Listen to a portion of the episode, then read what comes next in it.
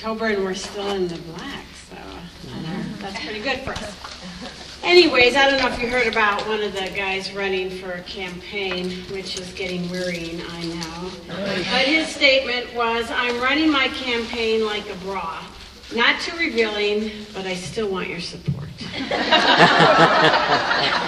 I've said that one before, but it was relevant to life right now, so. Uh, before I begin this, I was just thinking, you know, Philippians was so much encouragement. I can do all things through Christ.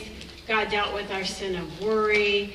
And when we come to the book of Galatians, it's not a lot of touchy-feely um, stuff, you know, but it is so critical because if we don't get this right, um, the gospel is lost. And it has been lost in most of Christendom. So it's really critical so we, that we know what's important to share when we share the gospel with people too. And Paul's stand for the truth of the gospel message is critical, even though it may not make you feel good about something. Okay.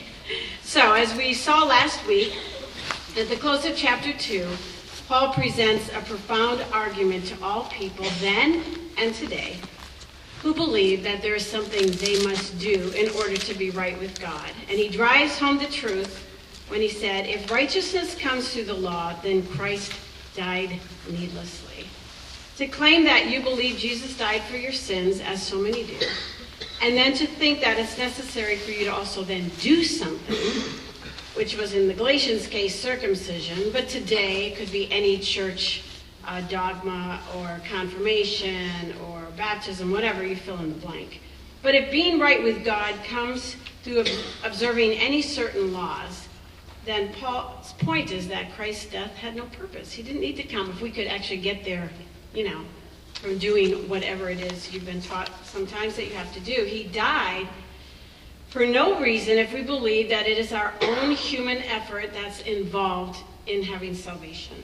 salvation by grace through Christ's death and salvation by human effort cannot exist together. Though sadly, in most of Christendom, that's what's presented. It is one or the other. The error by the Judaizers, which uh, has continued throughout all church history, is what dominates those uh, throughout our land and the world. And so many denominations that declare that Christ's death was really insufficient. Yes, he had to come and die for our sins. But, and then you fill in what the but means. But Jesus cried out on the cross, It is finished, which means the debt is paid. But for so many, they still see him hanging on a cross and uh, not having sufficiently paid for sin. In chapter 3, Paul now reminds the Galatians of their own experience of coming to Christ by faith. And rather than speaking about his own personal experience of how he was justified by faith, he's going to remind them of what happened to them when he came and shared the gospel message.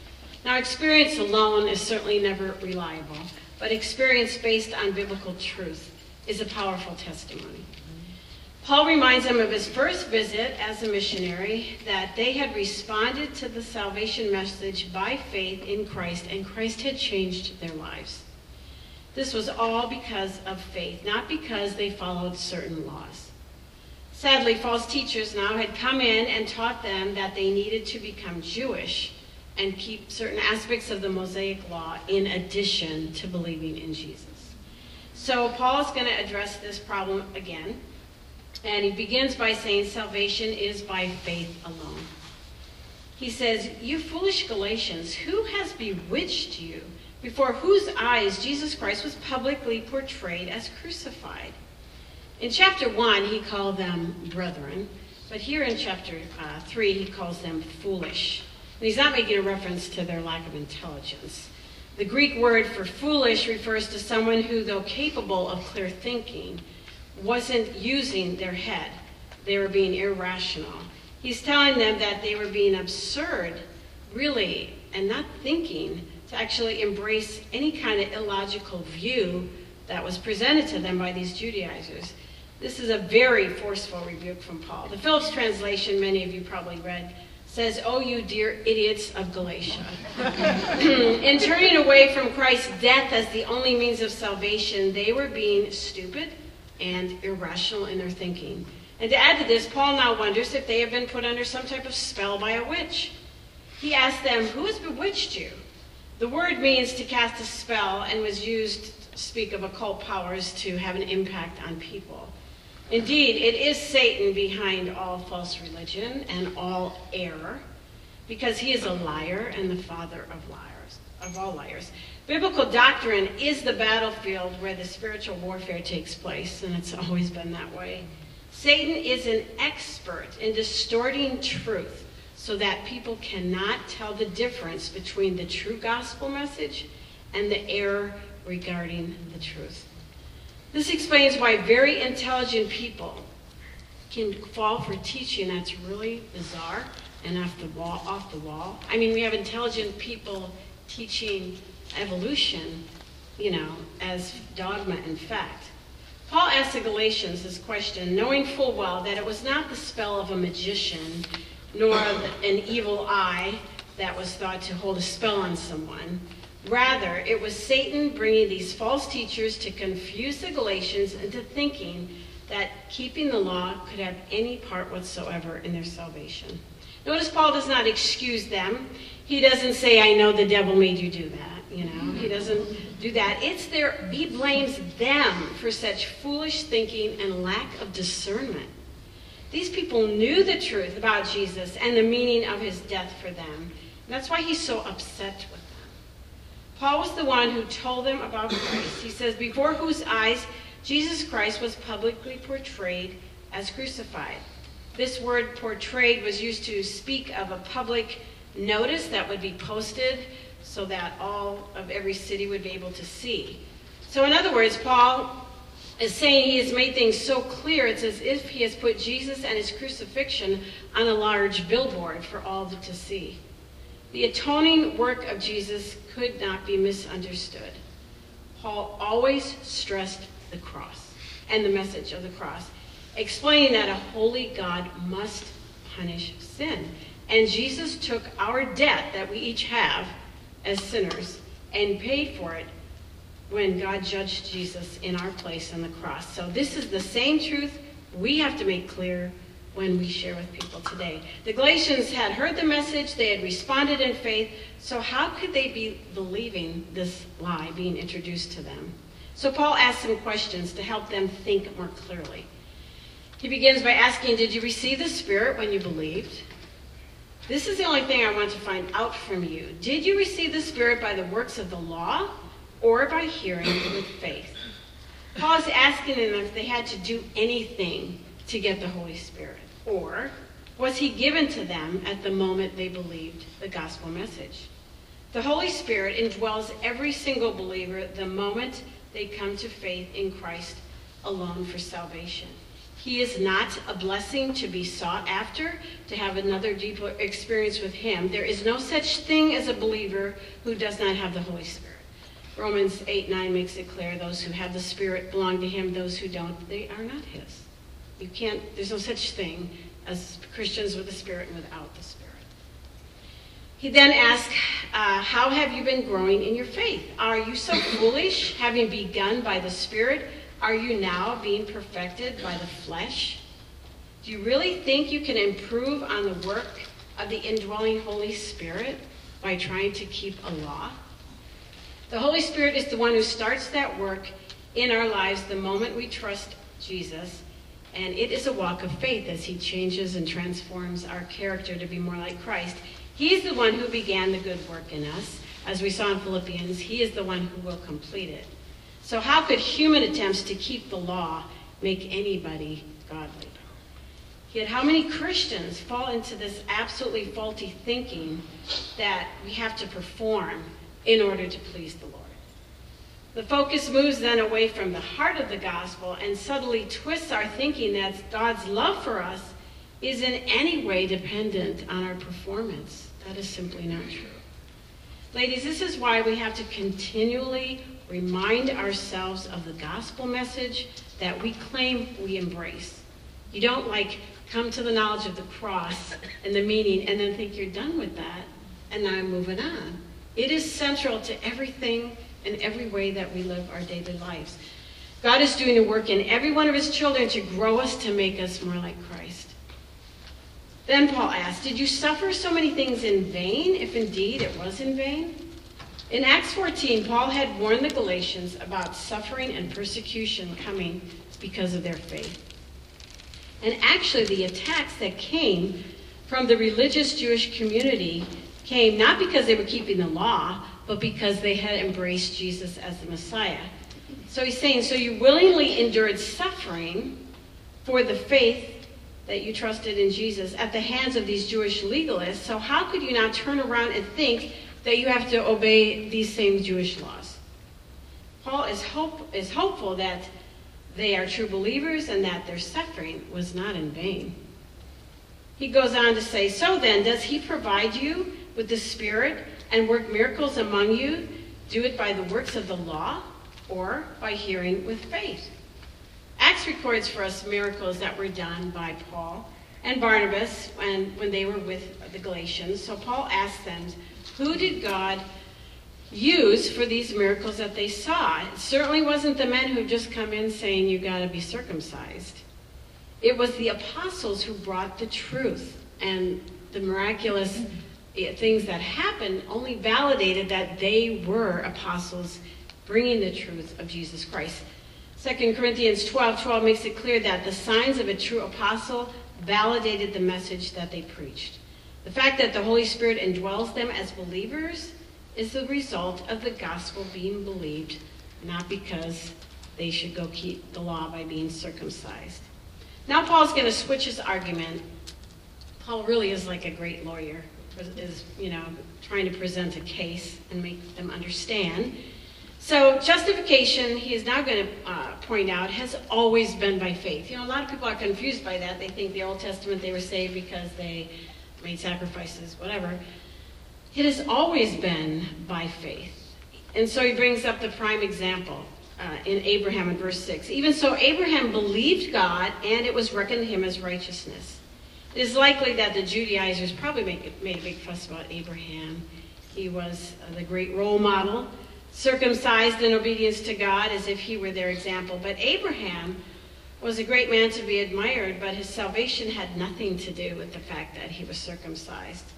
The only way God has ever justified anyone in any era of human history is by faith. Paul quotes then from Genesis 15:5 in verse 6.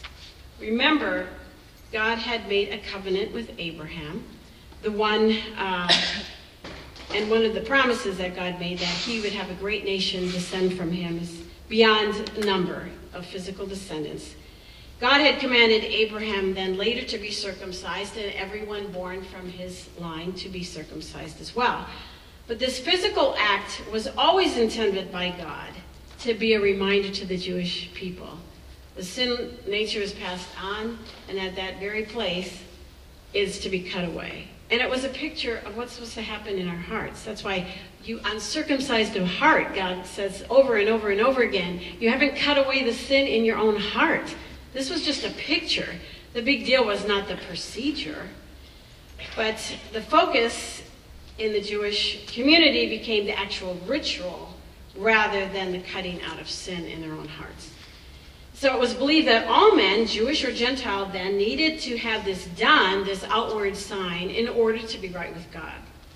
But Paul makes it clear this is absolutely wrong, and he proves it with the scriptures.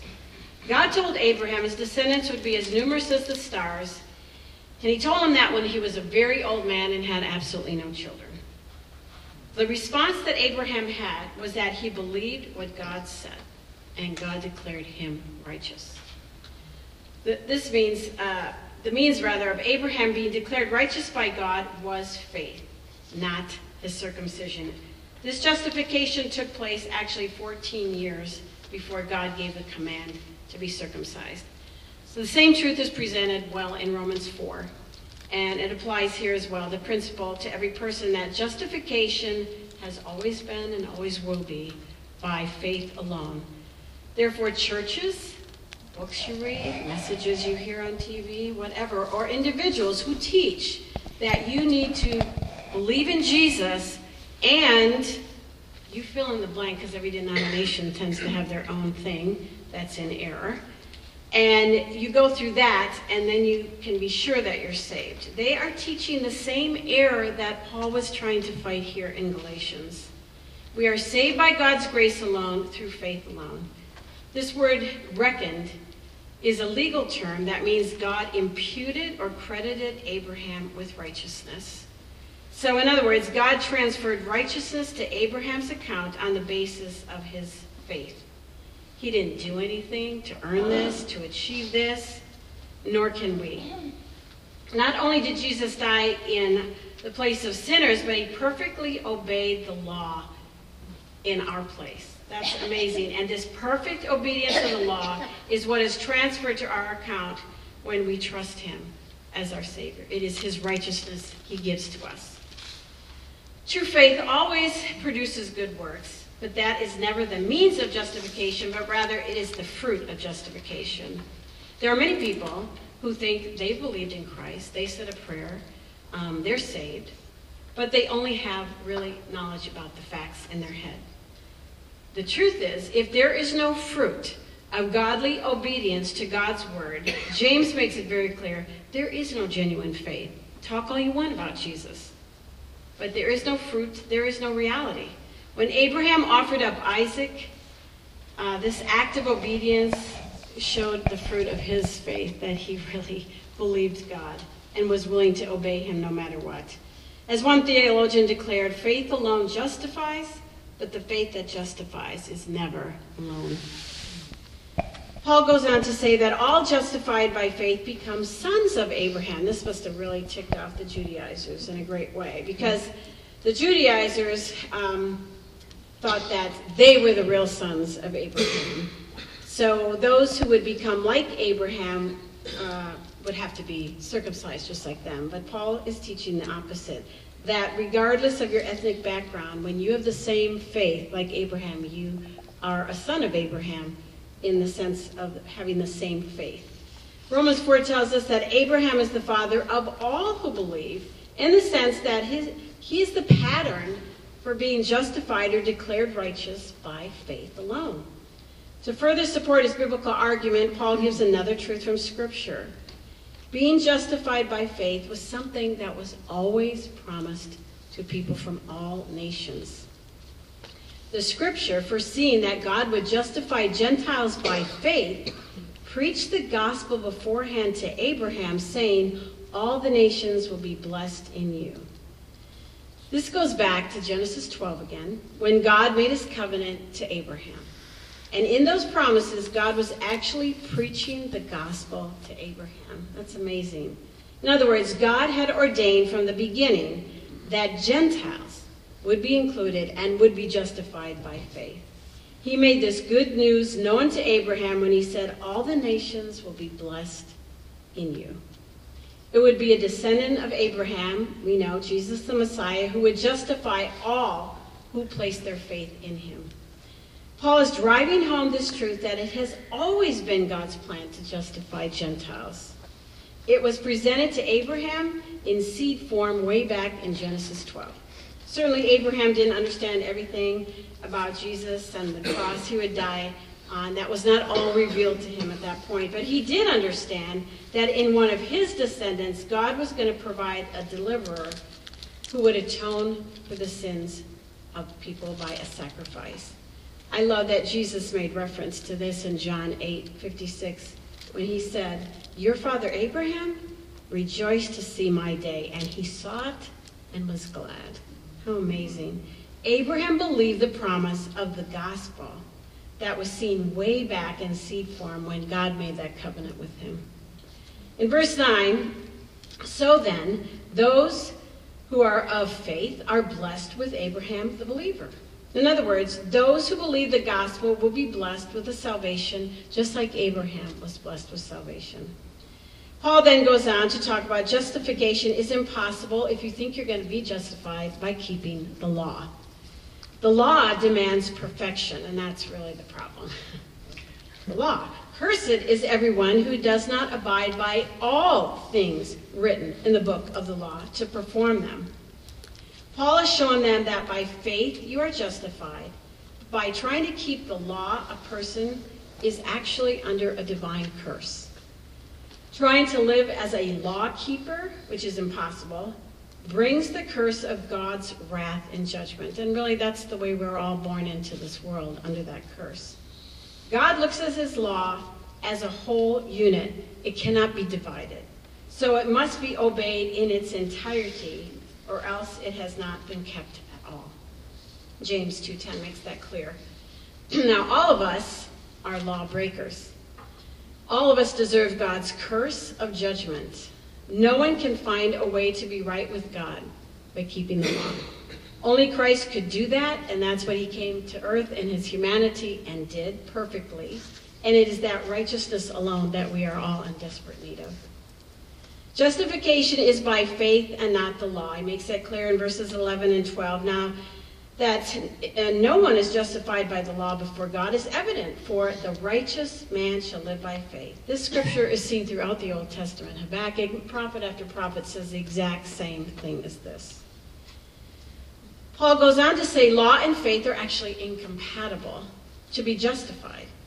Paul quotes then from Leviticus 18:5 and basically says that if you are looking to the laws of God as your means of salvation by practicing these laws, you then have to live by every single one of them.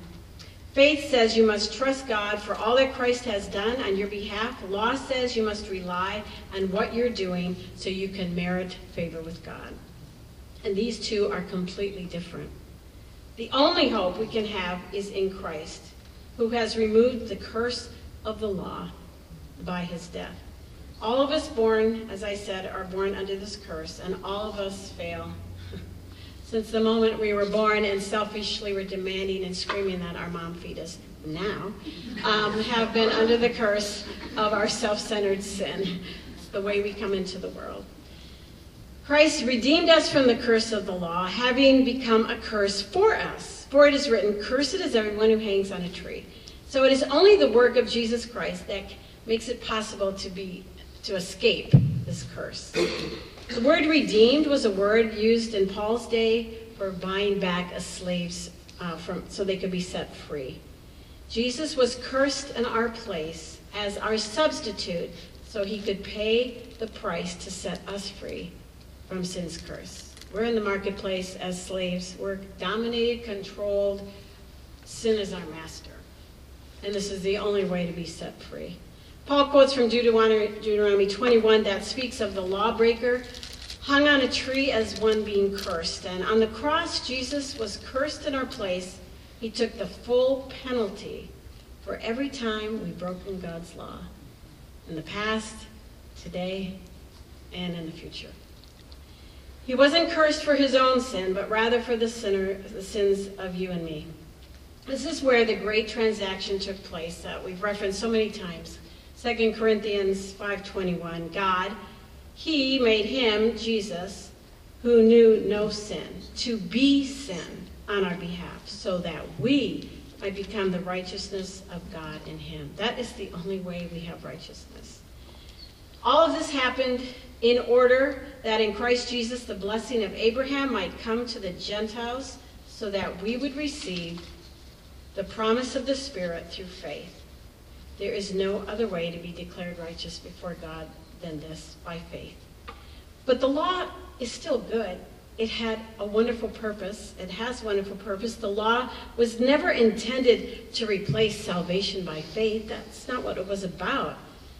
So Paul uses, we have to go through quickly, just summarizing some of this here, but Paul uses the analogy in verses 15 through 18 of a man's last will and testament which cannot be altered, and says that the promise that God made way back to Abraham about salvation being in Christ is just like that. Even though God gave the law 430 years after he made that promise to Abraham of salvation, um, that didn't change the terms of salvation. God's promise of salvation by grace was permanent. The law came later. Now, the law was given to show us that we're lawbreakers. And uh, why the law then? it was added because of transgression. Transgressions, plural. The law given to Moses does not restrain sin. It never did restrain, it just, just simply reveals it. People have always uh, sinned since the human race fell in Adam at the garden. But it was the law that made sin actually a legal offense and showed people the truth that their sin is actually made them violators of God's holy will. One Bible teacher clarified it this way. He said, Before the law, our final court of appeal for right and wrong was our own conscience. I mean, Romans 2 talks about that. And its judgments were relatively easy to ignore or explain away. That's the way I was raised, you know. But the law clearly defined what was moral and immoral, godly and ungodly. Sin was no longer a matter of human opinion, but divinely established fact. Now we knew we were transgressors of God's righteous standard, not simply offenders of human law. End of quote. Ladies, it is so critical that we understand this because really no one can be saved if they don't understand this. If they fail to understand that they are guilty before a holy God and offended him in every way and that they are condemned by God, the law is good and the law is holy because it shows us what we're really like in our hearts. So why the law then? It was added because of transgressions, having been ordained through angels by the agency of a mediator until the seed would come to which uh, the promises had been made. So the purpose of the law is to show us that we transgress the law and that God is holy. And it's pointing us to see our great need for salvation. As one author put it, and I love this, you can't go to Jesus until you first meet Moses. And that's the problem. I mean, good people think they're good. So they're okay. Oh, okay, I'll believe in Jesus then. Yeah, that's that's good. That's just icing on the cake because I'm good. I'm counting on that. And if you don't recognize how vile and sinful you are and how offensive you are to God, then you just you don't even see the real need for Jesus. I love that quote. Paul mentions then that the law was ordained through angels by the agency of a mediator. That God gave the law through angels. They were involved in that whole process with Moses up on Mount Sinai. He didn't give it directly to all the people of Israel, but in some way, angels and Moses were involved in the giving of the Mosaic law. And then Paul brings this point out that both angels and Moses were mediators in the giving of the law, but there was no mediator when it came to God giving the truth to Abraham.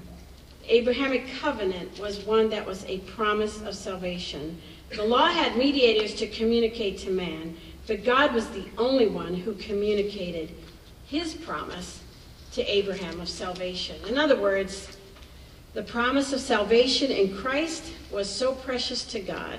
And even though the law is his word in his heart, but God personally chose to directly give the salvation message to Abraham himself. The law, though holy and good, was something that he communicated through two mediators. The law was given to drive us to faith in Christ. As I've said, Paul asked if the law is, con- is contrary to the promises of God, and he said, May it never be. The law simply has a different purpose and function with grace.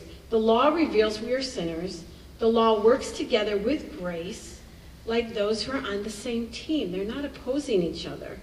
The law has everyone really a prisoner of our own sin. It shows us how wicked we are. When the, when the law shows us our sin, we understand we're condemned. We get it. We can't do anything good enough to get right with God because even in our best attempts, we're back to square one. The next moment, the next 10 minutes, whatever. But it is only when you see you can't save yourself by anything that you can do that you are finally driven to seek Jesus and his death for your salvation. So that the promise by faith in Jesus Christ might be given to those who believe. The law clearly shows us that our lost sinful state is so bad so that we will run to Jesus for salvation. The question is have you ever recognized your own sinful state and the impossibility that you could ever make yourself right before God? I pray that the Lord will use his word and give you understanding and drive these truths home to your own heart. He closes, I just touch on briefly, Before ever having the opportunity to learn about Jesus and salvation, we were kept in custody under the law, being shut up to the faith which was later to be re- revealed. Paul is saying, before salvation, we were prisoners under the law. We were confined by the law. We were held captive by our own sins under the law. There's no way of escape. And then he gives us a new picture of the law as like a tutor. And this has the idea of one assigned to help prepare a child to reach adulthood. And this was a common practice in Rome that a slave typically was assigned to the legal heir in childhood to bring them all the way up through the time that they would reach adulthood and be qualified to become the official heir. So they helped with discipline, they helped train, protect, till that child reached adulthood. And then, you know what? Their role was done. It was temporary. It was a tutor that would guide. And so the law guides, rebukes us, and even punishes us in one sense until we come to faith in Christ. And as painful as the law is, as it reveals how wicked we are, it is actually a good thing because it helps us see ourselves for what we really are. And you know, our hearts are so desperately wicked. Even when we do good things, if we actually reflected, they're still bad. Of bad, uh, dishonoring things, even in our best efforts. So the law leads us to Christ so we can be justified by faith. And he makes us sons and daughters through Christ. All who come to Christ have the same privileges regardless of our background slave, free, woman, man, financially sound, financially poor, status in society, it doesn't matter. In Christ, we're all the same. We all have the same privileges. No one's in any higher uh, standing than anyone else. Having faith like this, we are his spiritual children. We are the recipients of his promise of salvation that God has made to all who believe. And he sets us free, and we are forgiven. In closing, I just want to read just a brief quote, but this is such a great book for this topic. It's a little book, The Cross-Centered Life by C.J. Mahaney, and he just keeps bringing it back to the cross, because if you ever think you can move away from the message of the cross, you are sorely mistaken. Um, he talks about this is the main, well, the main thing. He sent his son into the world to live a perfect life and go to the cross to bear his wrath for sinners like you and me. This is the main thing. This is the very essence of the cross centered life.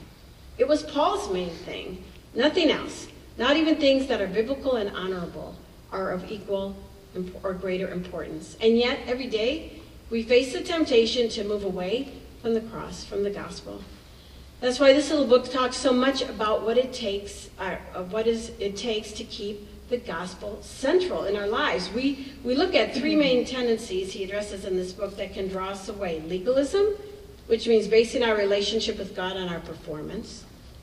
Condemnation, which means being more focused on our sin than on God's grace. That's an easy place to go to. Mm-hmm. And subjectivism, which means basing our view of God on our changing feelings and emotions. So, what is of most importance to you? And he goes on to address this so beautifully in this book. So, I'd encourage you to get the cross centered life because it has to be the center of our life. It affects everything we do, everything we think. Let's pray. Father, I thank you for your word and Paul's letters are not always easy to understand. I pray that you would help us to grasp the things that are critical to grasp. Lord, we need to know these truths so when we have the opportunity to share the good news with someone, we actually include the things that matter and are important. And helping people see their lost state and their rebellion and sin. Lord, I thank you for the cross that sets us free from ourself and our human effort, that sets us free from the foolishness of our own uh, plans and thoughts. I thank you for your death being sufficient to cover all our sins. Thank you, Lord, for your kindness and your mercy. Thank you, Lord, for the truth of your word. In Jesus' name, amen.